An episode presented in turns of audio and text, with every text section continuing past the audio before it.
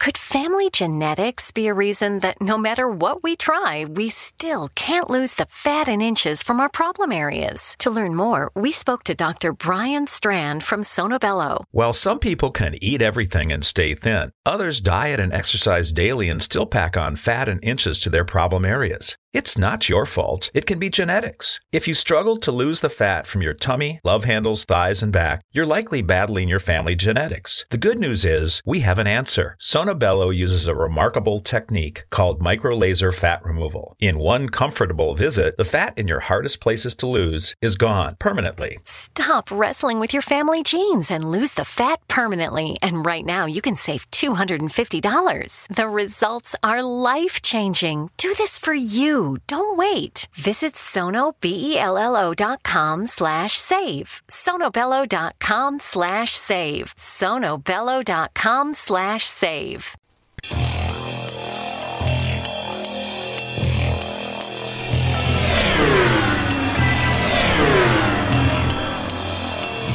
This is A Different Perspective with Kevin Randle. A retired U.S. Lieutenant Colonel, Kevin Randle has been studying UFOs for nearly 50 years. Kevin has investigated some of the most famous UFO cases in the world and has been consulted for dozens of documentaries about UFOs. Considered one of the leading experts into the Roswell UFO crash of 1947, Kevin has written more than 25 books about UFOs, including the recently published Roswell in the 21st Century. Now, here is the host of A Different Perspective, Kevin Randle. And welcome to this edition of A Different Perspective. I am Kevin Randle. And before I bring on my guest, Mike Rogers, I have some things on my mind that have come up in the last couple of days that have annoyed me. It's just that sometimes I get so tired because we have way too much unnecessary turmoil. As a kid, I wanted two things I wanted to be a writer, and I wanted to be a soldier. In junior high, they had a class on journalism. I wasn't sure exactly what journalism was. I knew that it had to do with writing, and so I took the class on journalism, beginning my, I guess, my writing career. It's too bad that today journalism is dead. Just don't do uh, the simple things you would expect them to do. They don't call to verify anything. They don't uh, look anywhere other than to Twitter and social media for their stories. They do not set foot out there. They make stuff up I don't know how many times you've seen things on TV where they claim they're in one place and they're somewhere else and they're faking where they are. Uh, in high school, I took um, I took journalism in high school as well, and I learned that the managing editor is the important position on a newspaper we had two uh, girls who were the editors, co-editors, and I was the managing editor of the school newspaper, and I ended up doing most of the work and uh, setting things up, and they just kind of did whatever editors do at that level. Uh, kind of a, an eye-opening thing. The problem was I had no money for college at that point, given our circumstances. But the Army was offering to make high school students helicopter pilots. You had to have a high school diploma to become a helicopter pilot. You had to take the test. You had to have a certain level of skill, a certain level of a certain IQ. You had to not be colorblind to become a helicopter pilot. And I was able to do that. So I entered the Army uh, as a private E1. I went to flight school, graduated, was promoted to warrant officer, and uh, sent to Vietnam immediately. Once we came back, um, we figured there would be a year turnaround before we had to go back to Vietnam, but uh, Nixon got us out of that mess. And then came the RIF, a reduction in force, and they throwing out all of us that came in as um, temporary soldiers, I guess, during the Vietnam War. They were they were getting rid of us and keeping the professionals there. In college, I took writing courses, and I was writing about UFOs. And I often joke about how I paid for my college education on my scholar, Saga scholarship. Saga was a magazine that published a lot of UFO stories, and it seemed I was able to sell one to them practically every semester, and that just about covered my tuition.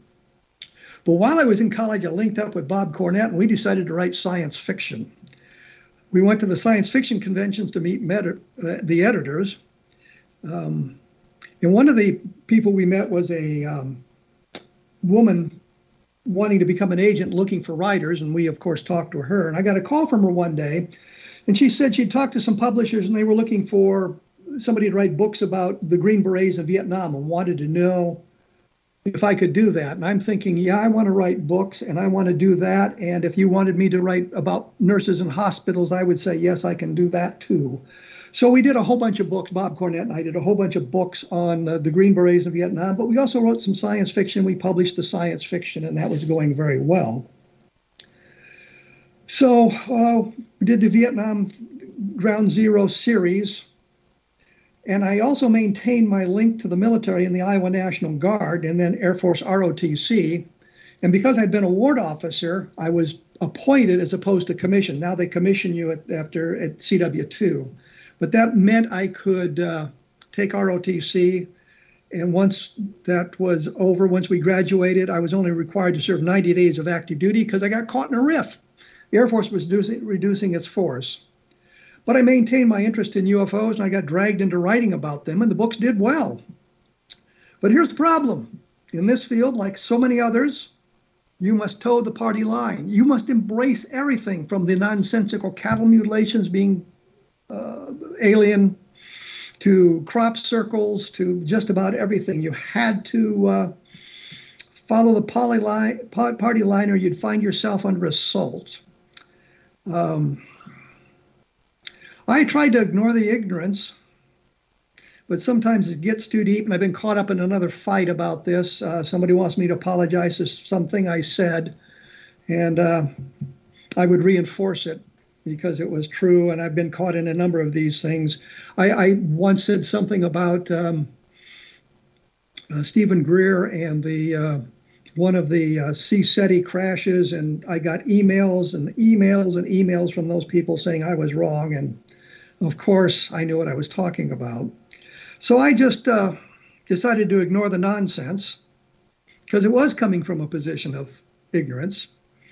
It's just too many distractions. And so instead, I'm going to pursue which interests me.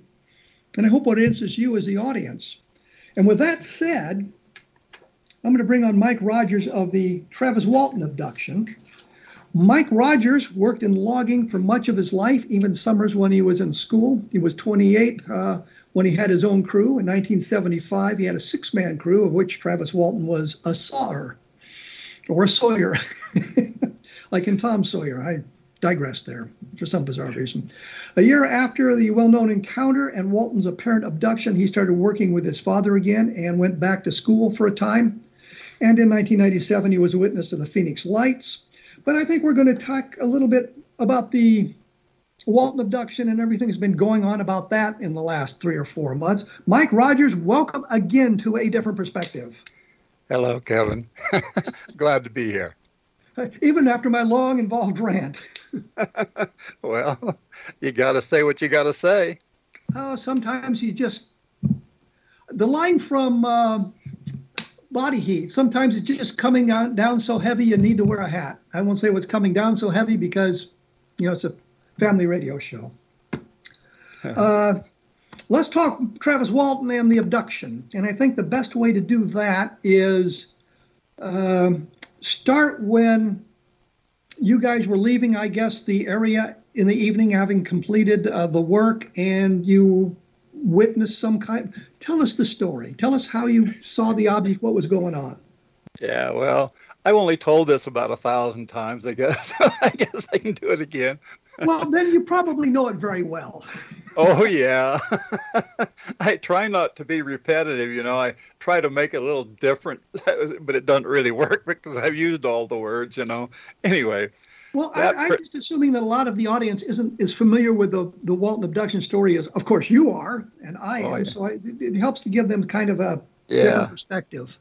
Well, to go through it pretty quick, you know, uh, yeah, I was the crew boss with my truck, international crew cab.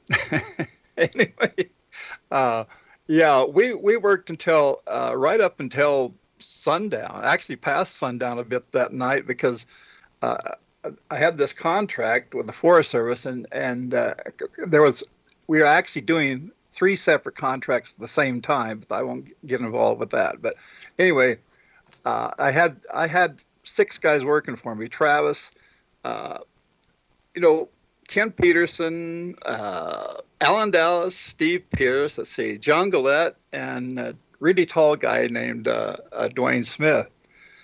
Two of those are deceased now. Uh, that's Allen Dalis and Dwayne Smith.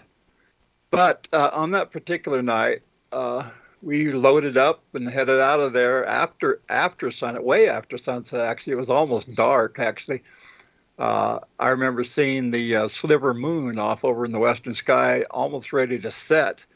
Uh, and uh, anyway, once we headed down that road, uh, everybody was tired. It had been an awful long day. I think we worked about 10 or 11 hours that day, and two lunch breaks, you know. But uh, went down that road, actually up the road because it was an incline up, you know, steadily up till we went to the top of the rim, what they call a Mogollon Rim of Arizona. And uh, we uh, rounded a, a, a, thicket of trees, big trees and small trees, where you couldn't see much of anything.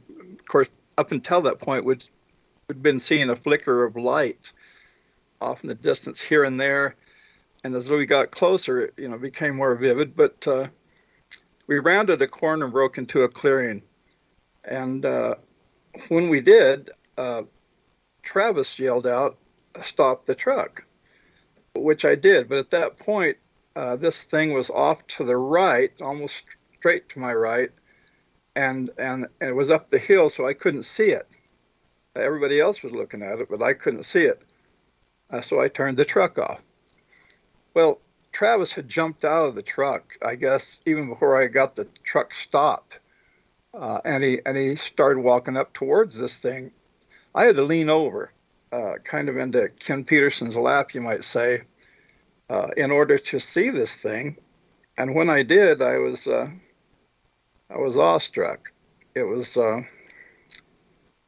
the first thing that hit me was it was beautiful. It was uh, aesthetically perfect and it shone from within, and it was also reflective of the of the surroundings on the outside.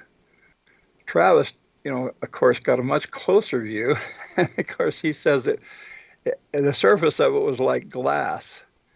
Uh, well, what was the shape of the object? What exactly did it look like? Well, I've drawn pictures of it, several actually. Uh, it, Which I will uh, put up on my blog so people can take a look at it. Okay, but... yeah. Anyway, uh, it uh, yeah, looked just like that picture. Anyway, uh, pretty much. Anyway, uh, there's no way I could ever uh, achieve the perfection or the or the actual reality of it. You know. Uh, but anyway, Travis, by the time he got up to it, and, and he started out sort of almost running, not really, just like a fast walk, and then he slowed down till he was just taking very slow steps, the last two or three steps. But he got up as close as he could underneath it because there was a, a, a, pile of logging debris which uh, cats had pushed up, you know, uh, you know, dozers. I was going to say, yeah, yeah, yeah, cats aren't quite that strong. uh, yeah, anyway, they'd pushed up a pile of debris there. Uh, it was just logging debris, you might say, small pieces, large pieces, and so on. And uh, Travis got up right there to that pile of debris, and he was standing there looking up at it. And you know, when I leaned over and looked at it, like I said, I was awestruck, and uh, it was beautiful. I mean, in fact, most of the other guys who have described it have described it that way. So uh, everybody, everybody in the truck got a good look at the object then. Yeah, yeah. Uh, I think uh, Dwayne Smith might have been a little bit impaired in his vision because he was sitting behind me and there was four guys in the back seat. He was he was like directly behind me on the uh, passenger side behind me you know? Anyway uh, uh, he he did get a look at it of course but uh, i think his vision was a little impaired because he had to look through the truck and uh, and the and the three guys in front of him you know? but uh, anyway yeah he did get a good look at it a fairly good look at it. the thing that struck everybody right there very very quickly was that this this thing uh, once once Travis got up there to it, it started moving a little, and it uh, was was making a, a, a noise you could hear. Uh, hard to describe, impossible to well, describe. Let's, let's let's stop there. Let's stop there because I got to take a break here real quick. Okay, all right. Uh, before we go away, I'd like to say that uh, my latest book, UFOs in the Deep State, is um, available on Amazon. If you get a chance, take a look at it. If you like it, uh, give it a rating. I think it's uh, appropriate for today's environment when we're talking an awful lot about the deep state and how it affects other aspects of our life. You are listening to a different perspective on the X Zone Broadcast Network, and we'll be back right after this. So please stick around.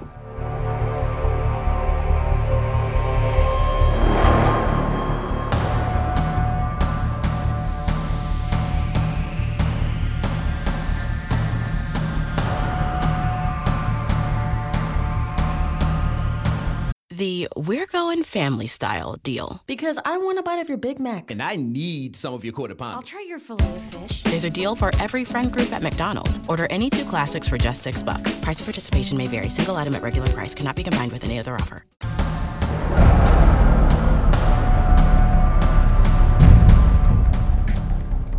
I am here with Mike Rogers. Well, I shouldn't say I'm here. We're practicing social distancing. He is in the Southwest. I am in the Midwest. And the studio is in Canada. Isn't that exciting? We're not close enough to infect one another. And all our governments can be happy for us. Uh, when we went away, uh, Mike, you were talking about, I guess you didn't hear a sound from this object. Travis had walked oh. up toward it. Uh, the guys in the truck were trying to see it. Uh, what happens next? Well, uh, right about that time, I mean, when the the loud the uh, objects, the the noise got louder, and uh, eventually there was a there was a rumble to it that I could feel through the through the wheel of the truck, you know, the steering wheel, and uh, at at that point, Travis looked as though he was uh, getting frightened himself. Uh, he he kind of crouched down behind a log that was sticking out from from the slash pile I talked about, and uh, and uh, he looked, you know, he, he glanced back over t- towards the truck, which was, you know, about actually we measured it uh, one time. It was 93 feet from the center of the truck to the approximate place where he stood. uh, anyway, I measured it. I've been back to that site uh, numerous times. In fact, this last year, this year, I've been there three times, uh, all, all within a two week period, too, or excuse me, a three week period. But anyway, uh, he uh, he stood up, okay, and kind of in a, in a in a turning sort of way, like as if he was turning to leave to go back to the truck. And at that moment, uh, something hit him. But see, I had looked away because I was being getting very apprehensive.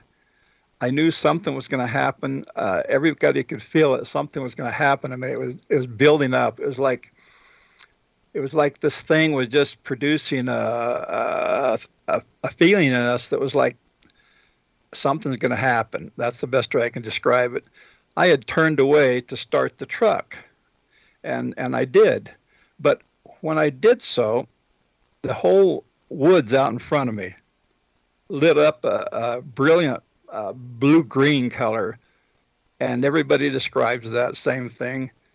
Uh, it was, you know, it was brighter than day. I mean, it, it lit up the woods, you know, in, t- out in front of me, uh, just brighter than day. Really, it was blinding. Anyway, I had I started the truck and I, I glanced back over towards Travis's direction and he was flying through the air. Uh, he actually uh, was up off off the ground. In other words, it, like like a hand grenade had gone off in front of him. And of course, I've never seen that happen in real life, but that's just what I used to describe it. Anyway, uh, he hit the ground. I saw him hit the ground, and um, and he hit the ground flat on his back, and uh, he he didn't move. And of course, guys in the back of the truck, I, I particularly remember Allen Dalis screaming at me to you know get the hell out of there. And so uh, I, I waited, uh, I don't know, three or four seconds because uh, I just didn't feel like we should leave at the moment. But everybody was yelling at me, and and uh, it was very frightening, and and uh, I very quickly became panicky. I hit the gas and took off down that road real fast, uh, much faster than I should have because I messed up the truck. I remember hitting the tree, breaking a one of the mirrors off. Uh, we went down the road very quickly for for about somewhere between an eighth and, and a quarter of a mile. That part I've never measured, but uh, that's what it seemed like. And uh, at that point, I stopped the truck because I realized that we had left him back there, and we didn't know what happened to him. So, and uh, the first thing I did is get out of the truck and and the other guys start getting out. And I looked back that direction. Of course, you know, it was through the woods, was pretty thick by that time, and you couldn't you couldn't see the thing, but I saw, and a couple of other guys saw. I, I remember uh, Steve Pierce and uh, John Gillette remember seeing this uh, thing, uh, a, a light. You say just a light through the trees. It lifted up and streaked away towards the northeast. And uh, nevertheless, not everybody in the truck saw it. Well, so you're standing, you're, you stopped the truck. You're an eighth of a mile to a quarter mile away from where Travis is now laying in the in the fe- forest. Right. Right. And and you've seen the object or the light or whatever it is take off to the north. Right. Anyway, uh, everybody eventually got out very quickly, actually, and and and everybody went around to the front of the truck in the headlights.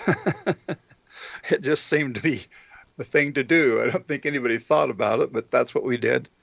And everybody was just uh, commotion. I mean, it was uh, hectic. It was everybody was just jabbering away. Nobody was listening to anybody, and nobody was. Uh, I think there was only one person there, Steve Pierce. He was out there, but he wasn't saying anything. He was just, he looked uh, like he was uh, in shock. And uh, anyway. Well, let me let me ask you a question, which you may not have been asked before. Do you have any firearms with you? No, I've never carried. Uh, I didn't. I didn't have. We had a we had a flashlight uh, that was about the only weapon we had besides chainsaws. you know? Well, I was think I was thinking about snakes and things like that. Snakes. Mm-hmm. Mm, well, yeah, we've we've had some encounters with a, a few things out in the woods, like snakes, you know, but uh, nobody had that. In, nobody's thinking about that at the time. I didn't have any weapon. Nobody did. Nobody okay. did. Just but uh, I, I will say this: when I told everybody we we got to go back. Uh, they didn't want to, and so I said, okay, what what do you what do what would, should we do? And we looked up up there. We were we were only I don't know an eighth of a mile, you might say, from the, well, what they call the rim road. Now that's the top of the ridge, the very top of the rim, the Mogollon Rim, and uh, there there were somebody in a pickup. You could see their lights going by, and of course it was hunting season. We'd we'd heard shots during the day periodically. Uh, not a lot of them, but you know, two or three times we'd heard shots off in the distance. And uh, somebody there said, "Look, let's let's chase those guys down. They got guns." I think it was, I think it was Allen Dalis said that. Anyway, so I said, "Okay." So we pulled out onto the. It it was kind of an S thing there. We we we pulled out on the rim road and, and went down the rim road a short ways. And I, I said, no, no, no. I says, this is stupid. I says, we got to go back. So I turned the I turned the truck around right there, and we we went back, uh, but very slowly, very much slow compared to heading out of there. Uh, anyway, all those guys went with me, and that was very different from the movie, which shows uh, me going back by myself. And I don't know why they did that, but that's the way it was. Anyway, we all went back, and uh, we got back to the spot, and uh, I, it was very. I knew the spot; it was very recognizable. We pulled the. I pulled the truck up into the into this clearing as much as I could, kept the headlights on, and we all got out all of us. About how, about how much time had passed? Oh gosh, I don't remember. 15 minutes at the most from Okay. the from the you know from the time we left the spot until we come back to it anyway uh, of course pulling the truck up in the in that clearing where we sh- shown the lights on it of course i couldn't shine it where travis had been just there by the road you know close to the road. Anyway uh, we all got out and we we started you know like i say we had a flashlight in the glove box and and uh, i think ken got it out. And we started uh, walking up around through the clearing and everybody was just scared as hell i can tell you that. And uh, first thing of course we noticed was that travis wasn't there uh, and we walked around through the through the clearing first kind of circled around and then we circled around a much bigger circle out among the, the trees and stuff around the clearing. And finally, uh, it was kind of getting emotional for all of us, and especially me. And I, I, I broke down then. I, I actually went to my knees and and uh, and and I, you know, I admit that I cried. Okay. Uh, a lot of the people, a lot of people since then, uh, when they hear this, they they assume that I was crying because uh, I was scared. It wasn't that. It was more relief that we didn't find him. Because when we pulled up in that clearing, I was expecting to find a charred body, uh, uh, Travis dead laying there somewhere, and we didn't find that. And so that was a big relief to me. and that was partly why I was crying, okay? But it was just it was just emotionally very impactful. And uh, of course, then we all got back in the truck and uh, slowly headed back into Heber, which is the town nearest where this occurred. And uh, upon getting back into Heber, uh, I, I told Ken, he was sitting to my right. He had always been sitting to my right uh, because it was me driving, Ken Peterson, then Alan, then uh, Travis sitting on the uh, passenger seat in the front seat. And uh, everybody maintained their original positions. Nobody got in the front seat with with Ken. uh, and I told told Ken, I said, "Man, I can't." I- said, "We yeah, we need." Ken kept we are talking about this on on on the way in, and uh, I told Ken once we got into Heber, I says, "I I can't I can't call." I says, "I just can't do it." And he said, "Okay, I'll do it." And so he did. Ken Peterson got out and he called the the local authorities. I don't know what he did or who he called, but uh, uh, uh, a deputy Ellison came out and talked to us first, and then eventually, I don't know. What, what would you What would you say about that? I mean, how do you have a clue to what he said to the police about this? Oh, I, I could hear what he was saying because it was one of these phone booths that didn't. What it wasn't a box. It was like on the wall of a building. You know, it, was, it had a cover over the top of it, but it was like open otherwise, and it was, you know, in fact, the building it was on was was a telephone building. Okay, it's it's not there anymore. None of that's there right now. But uh, What what what was he saying to the police? Uh, I could barely hear what he was saying, but I but I couldn't. I, I was like too rattled to really pay attention. Uh, but whatever he did, uh, like I say, uh, I, Chuck Ellison, who's who's a deputy there in Heber, came out and he was there just within like ten minutes, and he, we told the story to him. Uh, I was very reluctant to, include the word UFO or anything about that uh, because I just felt, had this feeling that the uh, authorities were going to take it wrong, and of course they did. Uh, once uh, Sheriff Gillespie and, and, and a guy named Ken Coplan came out, um, Ken Coplan was extremely negative. He was he was skeptical, and it, and, and it showed. Uh, uh, just the things he said and his mannerisms and whatnot. But of course, Sheriff Gillespie was calm and, and he was very professional and he would just ask questions and took it all in. He took it all in. Nobody was writing any notes at this point. Um, they were just listening, and we told them about it. Uh, somebody eventually told them about a UFO, and once they did, of course, I went ahead and, and told them that uh, Travis was missing uh, and what had happened. And uh, I think I think this is a good place to take a break because we got Travis missing. We have the law enforcement people there. Um, I'm sure you're about to go out on a search and all that sort of thing, and we can cover that when we come back. I think. All right. I'm here with Mike Rogers. We're talking about the Travis Walton abduction. We're getting kind of a detailed uh, description of it, which I think we need to understand exactly what's going on. And later on, we'll get into some uh, other details and some other questions about that. I would also like to remind you that our many fine programs on the X Zone Broadcast Network can be found at xzbn.net. Last week I screwed that up for some reason. I don't know why. Uh, take a look at that, and we will be back right after this, so please stick around.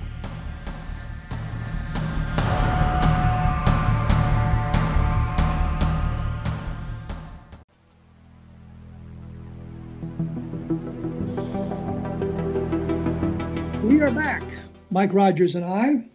We're talking about the Walton abduction, and we reached a point where law enforcement is now involved. Travis Walton is missing, and the guys uh, in the pickup truck are trying to convince, I guess, the police that uh, something untoward has happened to their friend Travis Walton, and they didn't have a hand in it.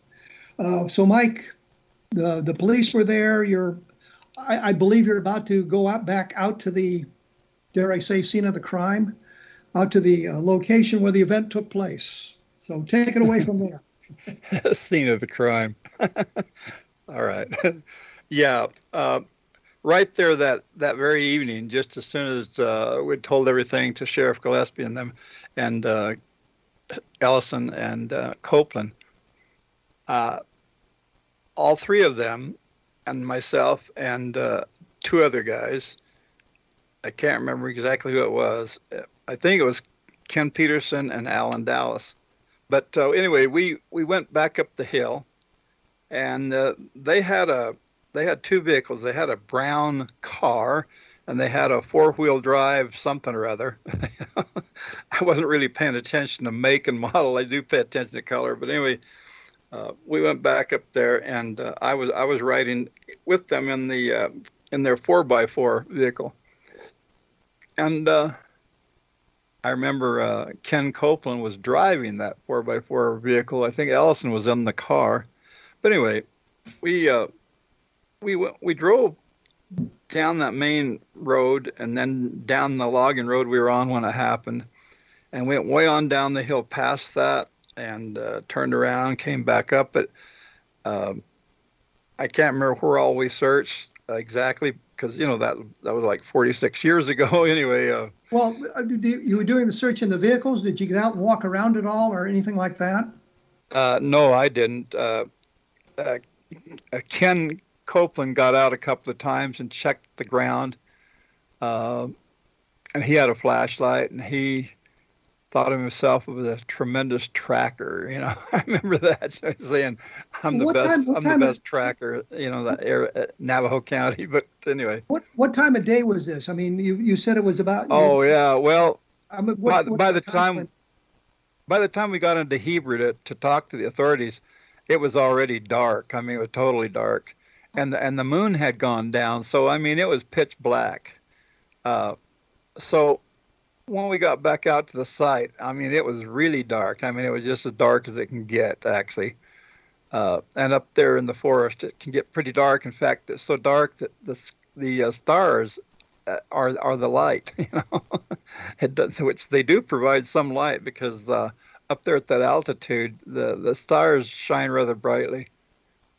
But uh, anyway, eventually they they had done all the searching they wanted, and Ken Coplan and I headed back down. The other guys got in the car and went went with uh, with uh, Ellison. Ken Coplan and I went uh, looking for Mary Kellett, which is Travis's mother, and I knew where she lived.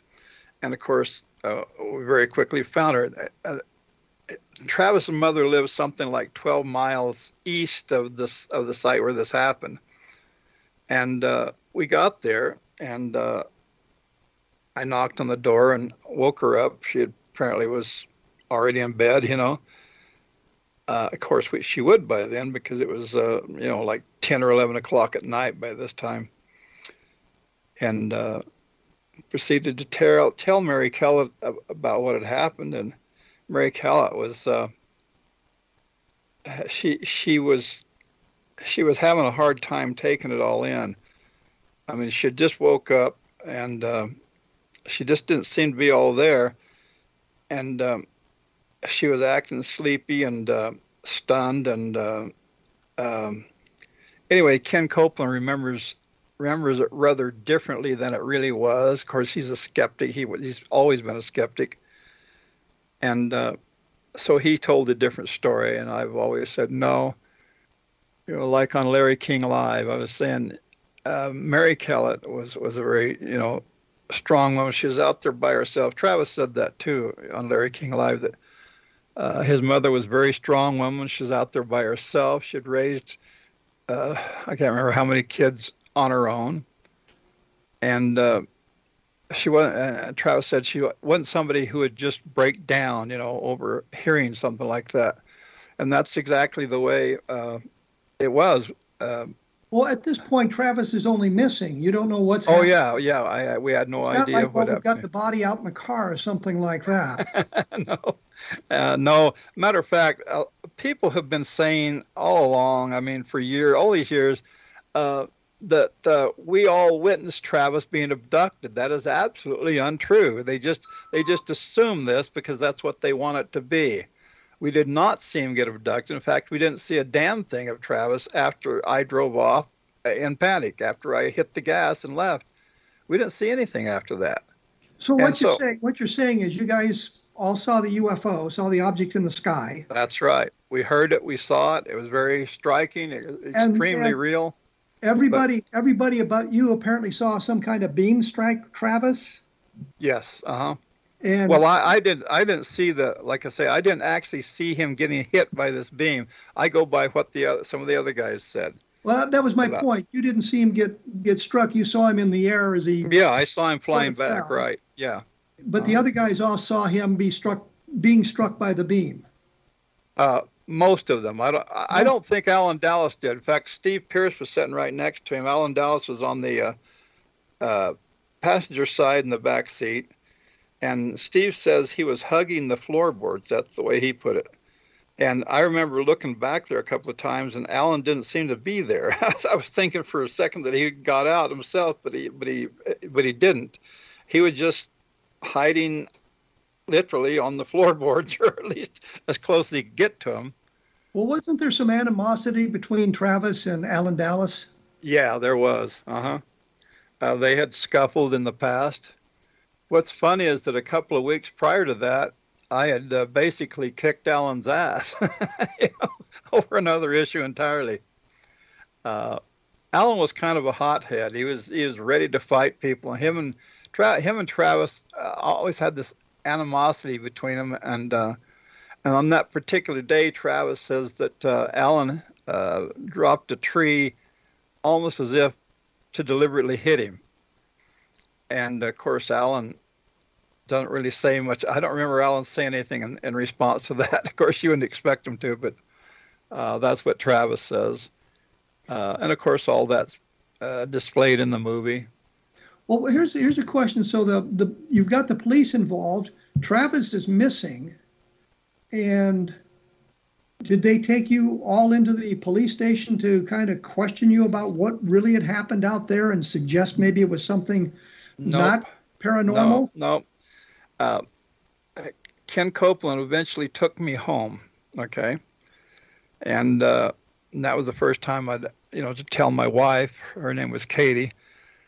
Uh, tell her about it, and uh, she uh, had a little bit of trouble believing it, of course, but. Uh, I was tired. I, I just went to bed. I just went to bed. And of course, I didn't sleep very long.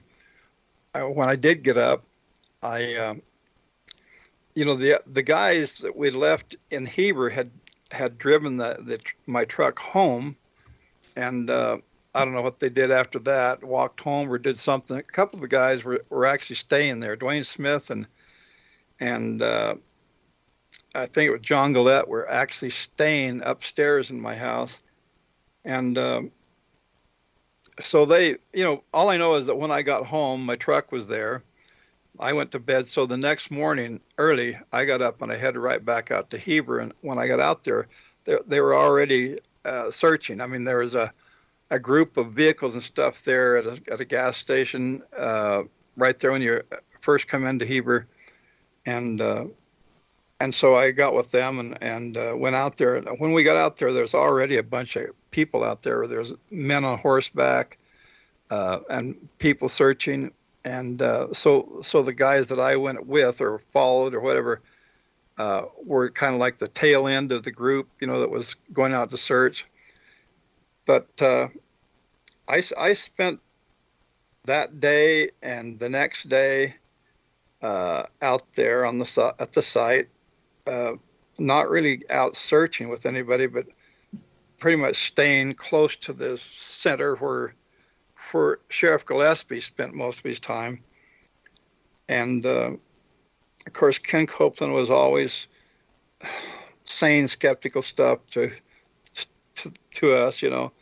Well, when did when did it become become sort of the theory that you guys had done away with Travis Walton? I didn't hear about that until Sunday afternoon. And that's how many days later? That's uh, like on the fourth day. See, this this occurred uh, Wednesday evening, and the search involved was Thursday, Friday, Saturday, and then eventually Sunday. Uh, but it didn't last all day Sunday. It was like just the morning of Sunday.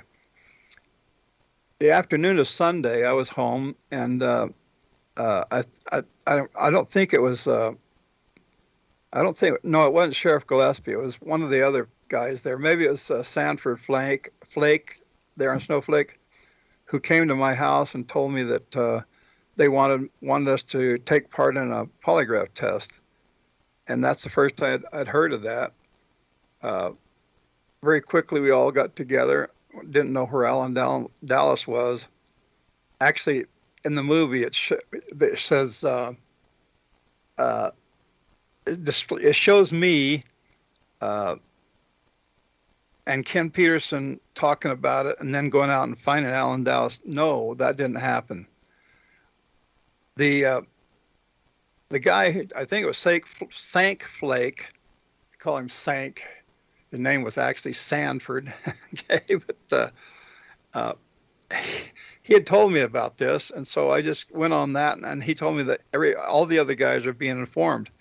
So I went on that, and uh, so uh, everybody else was being informed. They wanted you to take polygraph examinations. Right, exactly. So on a Monday morning, uh, at the time, appropriate time, or within a few minutes thereof, uh, everybody was there in front of the uh, county courthouse at the time. Uh, and uh, when, you know, a very hectic situation. Didn't know what was going on. Didn't know what to expect. But I was there. The other guys were there. Uh, and uh, except for Allen Dalis. No, Allen Dalis was there. Okay. Well, right. They were all there. I mean, like I say, I didn't notify anybody myself. That was done by the authorities. But uh, we were all there on a Monday morning. It was like eight o'clock or something like that, and uh, and and then we met this guy named Cy Gilson. I mean, first thing, uh, Sheriff Gillespie was there, Cy Gilson was there, and uh, Gilson was the uh, polygrapher. Cy Gilson, uh, Cyrus Gilson was his name. Call him Cy Gilson. Okay. He was the polygraph examiner, and he was very skeptical. I mean, extremely skeptical. I remember at one point uh, he walked over to me and, and snapped me on the back of the shoulder very hard and said, and he, and he, he would do it. He'd pop me on the shoulder right at the second and say, "You aren't lying, are you?" you know, up, and he did that a couple of times, and and uh, I remember that very vividly. But they uh, all but, thought they, they they now everybody knew about the UFO, right? At this point, nobody knew anything about the UFO except for seeing it. We didn't know anything I, about no, Travis. I'm saying, I'm saying the law enforcement people you talked to knew about the UFO because they talked about it the first night. Oh, oh yeah, you bet. I mean, by this time, the uh, the news knew about it. In fact, by this time, the whole world knew about it. you know, I don't know how, but they did. Uh, because well, let me uh, let me stop you there. We'll get back to the polygraph and what happened in that, and the rest of it here in just a moment. But I've got to take a break. Okay. I don't want to take a break. I have to. I'm ordered to do that. All right, uh, go for it. well, thank you. thank you very much. I would like to point out that uh, Roswell in the 21st Century is still available. I think it's a good resource book for those who are interested in the Roswell UFO crash. It's available on Amazon. The price has been cut, so take a take a quick look at that. And remember, there are good programs on the Zone Broadcast Network at xzbn.net. Take a look, and you'll find something I'm sure that'll delight you. My favorite program happens to be this one. We will be back right after this, so please stick around.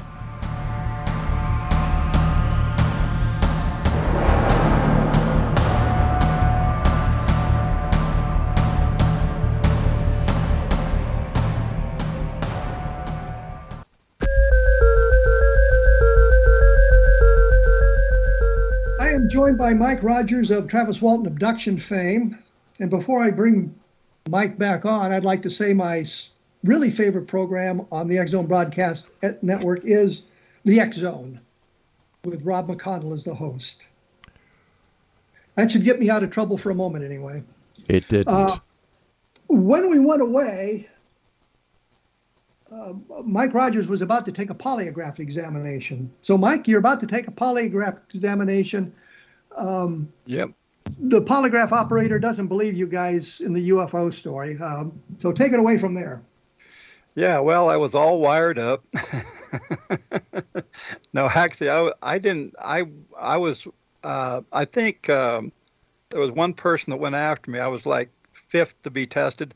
I know that Steve Pierce was the very first, and Cy Gilson has said a number of times that that was because uh, he was the youngest member of the group, and and uh, he thought if anybody would crack, it would be the youngest guy in the crew. But after testing Steve, he had a little different opinion. Apparently, I didn't see it, but but Steve expressed that, uh, and uh, very quickly they they had Steve go out in the, in this uh, re- retainment yard, which had a rock wall and a and barbed wire on the top. You know, it's just basically a, a, a prison yard, which is exactly what it was. You know, and there was a basketball hoop there, and they had a basketball and stuff, and and he had to stay out there by himself for a while. Uh, in fact, they did that to each of us. I don't remember who was next or or whatever. I just remember I was like fifth, and I think Dwayne Smith was the one, the last one they were tested. But in the end, okay, which took all day long, up until the night actually, it was as after way after dark when uh, we were it was all done and and uh, once we were done, uh, I immediately headed to uh, to talk to Cy Gilson, and uh, he was there rolling up his wires at first, and and that he didn't want to talk to me, so I waited around, and and then he then he took his machines and his stuff and whatnot, and he and he headed down the stairs. And I said, "Hey, what what is the deal? What what's happened?" He said, "He said we don't normally discuss these things until it's all complete." And I says, "Well, what the you know you got to tell us something. What happened?" And he says, "Well, one of the guys, uh, incomplete, uh, Allen Dalis." And he, and I said, well, what what about you know the rest of us? And he said, well, he says, I I have to admit, he says that he says I have to get this checked out first. Uh, uh, we don't normally just announce this right off. But he says, from what it appears to me, he says it looks like you all passed. And, okay, so uh, you pa- you passed the test. It's been several days now. Um, the police think you've murdered Travis. And that's up until the whole, then, yeah.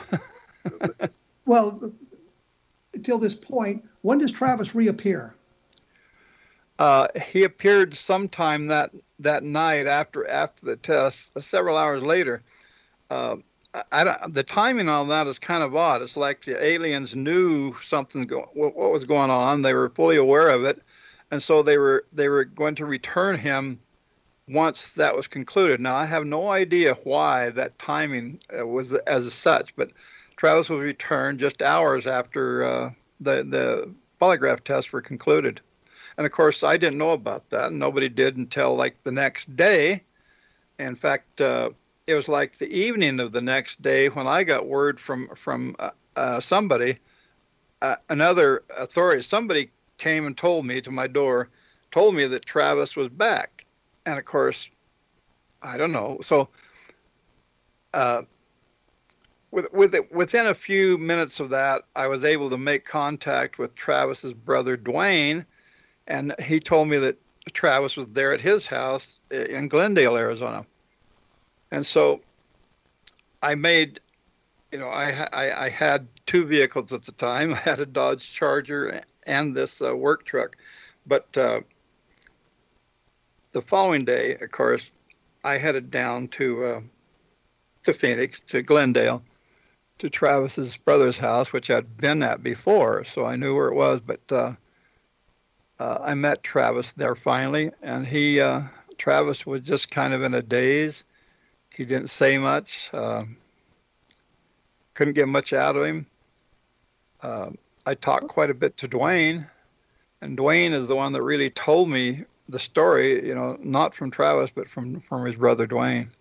When did when did uh, Jim and Cora Lorenzen from the Phenomena Research Organization get involved?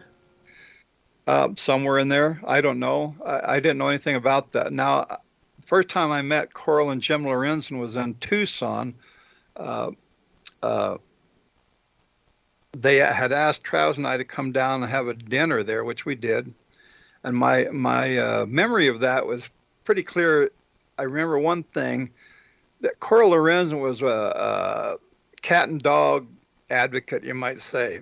You know, uh, she she belonged to an organization that didn't didn't you know she they supported animals' rights, you might say. And then we were having the steak dinner, so in the middle of the dinner, I said, "Okay, you don't believe in cruelty that to animals, but yet we're eating beefsteak. I don't quite understand that.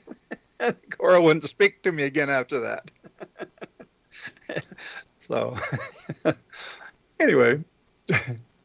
Way to, way to go. Alienate everybody you can. Yeah, yeah alienate. Yep. Uh, yep. So, I, I, seem to be good at that.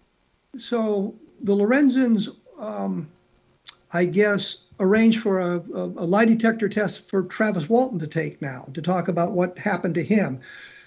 The, the lie detector test you guys took was more oriented toward finding out whether or not you'd committed a crime, yeah. killed Travis or something like that. Yeah, well, in there somewhere, uh, I don't know who it was, but uh, Travis was asked to take a test. I think this, I think he took a test in California prior to that and uh, uh, um, I asked um, asked Jim Lorenzen about that. In fact, he's the one that told me about it, and I asked him about it, and all he said was, uh, "Well, it was just too early uh, uh, for a, for a polygraph test to mean anything."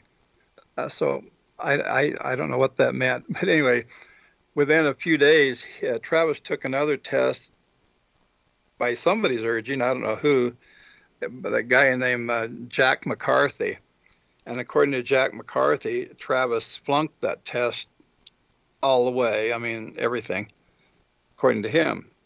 Now, well, let me wait. Let me get this straight, because I always knew there was a, an earlier test that Travis flunked, and it was arranged by APRO. And now you're saying there there was actually yeah yeah well yeah well maybe this one in California is the one they're talking about that flunked, but the, but this one that with uh, McCarthy, uh, that was afterwards. I don't know exactly. You know, I don't write any of these things down. I'm just remembering these names. Uh, you know, uh, and then of course, APRO also sponsored one with uh, uh, an examiner by the name of Pfeifer, and Travis apparently passed that test. And then later on, uh, in '93, Travis and I and Allen Dalis took another test uh, with with Cy Gilson, and uh, and we all passed that test. And then, of course, later on down the road, which was I don't know, like six or seven years ago, Travis was on that program, uh, uh, Moment of Truth, I think is what they called it, and in which he flunked the last question. And Ken Peterson was on that, but that's one of those things that Travis didn't want me on. Wait, wait a minute, wait a minute. Travis flunked the last question, but what was the last question? Did you really, were you really abducted by a UFO on, on November 5th, November, November 5th, 1975? Okay, so let's let's let's recap here because I'm going to run out of time. um, Travis, we know Travis took one lie detector test early on that he flunked. He may have taken a, a one in California that we now don't know a thing about. Uh, you just and you may have confused a couple of points there. Yeah, I could have. He took a he took another polygraph that was arranged by the Lorenzens that he passed. Yeah. He took one I think arranged by a guy named Jerry Black in the 1990s, which he passed. Yeah. And then we get to this TV program in the 2000s at some point, and he flunked the last question, which were you abducted by a UFO? So he right. flunked it. Yeah. So I hear. You see, that's all hearsay because if that coming from me, it's like secondhand hearsay because I it's just what I've heard on all these things. I I did not do that program with Travis. Ken Peterson did. My sister Dana, who has been married to, has always been married to Travis uh, since they were married anyway. Uh, she was there, and uh, so most of that first came from uh, Ken Peterson. Uh, he's always been very close to me, and I will say this though, at the at the present moment, Travis only has one positive witness remaining, and that's uh, John Goulette. What about Steve Pierce? Steve Pierce uh, no longer wants anything to do with it. Uh, Ken Peterson no longer wants anything to do with it. I'm reluctant uh, because well, I met, I, I met several Steve things Pierce. have happened. Yeah. I met Steve Pierce in uh, Roswell a number of years ago. Okay. Yeah, and I remember that. So he was talking about the abduction and uh, Philip Klass's involvement and that sort of thing. Right. Uh, Philip Klass attempted to mm-hmm. bribe him, I guess would yeah. be the right word. $10,000 $10, bribe. Yeah, that's right. Which he talked about taking and then decided not to because pressure was applied to him from the other side. Uh, you know, if you do that, we'll never talk to you again, type of thing. Well, yeah, basically. nobody ever hurt him. Never, nobody ever twisted his arm. Well, uh, I mean, telling him that well, you know you won't be friends anymore, or something like that, from yeah, what yeah, Pierce yeah. told me. I mean, that's that can be quite a bit of pressure on yeah, someone. I yeah, what I told I told him on the phone. Okay, Steve Pierce when he called me, I says, well, if you if you take that money, uh, you'll be bruised and uh, and and you'll spend the money alone. That's what I told him. You'll be bruised. Were you suggesting he would be? Yeah, I didn't. I wasn't specific. That's all I said. You'll be well, bruised. And you'll spend the money alone. Well, that sounds pretty much like a threat, Mike. Well, it kind of is. But I said nobody ever. You know, he was on the phone. I don't even know where he was. He was in somewhere. I don't know where he was. He just had called. Well, my point tell, simply is me. this: um, pressure was put onto it by Philip Klass offering 10, here's $10,000.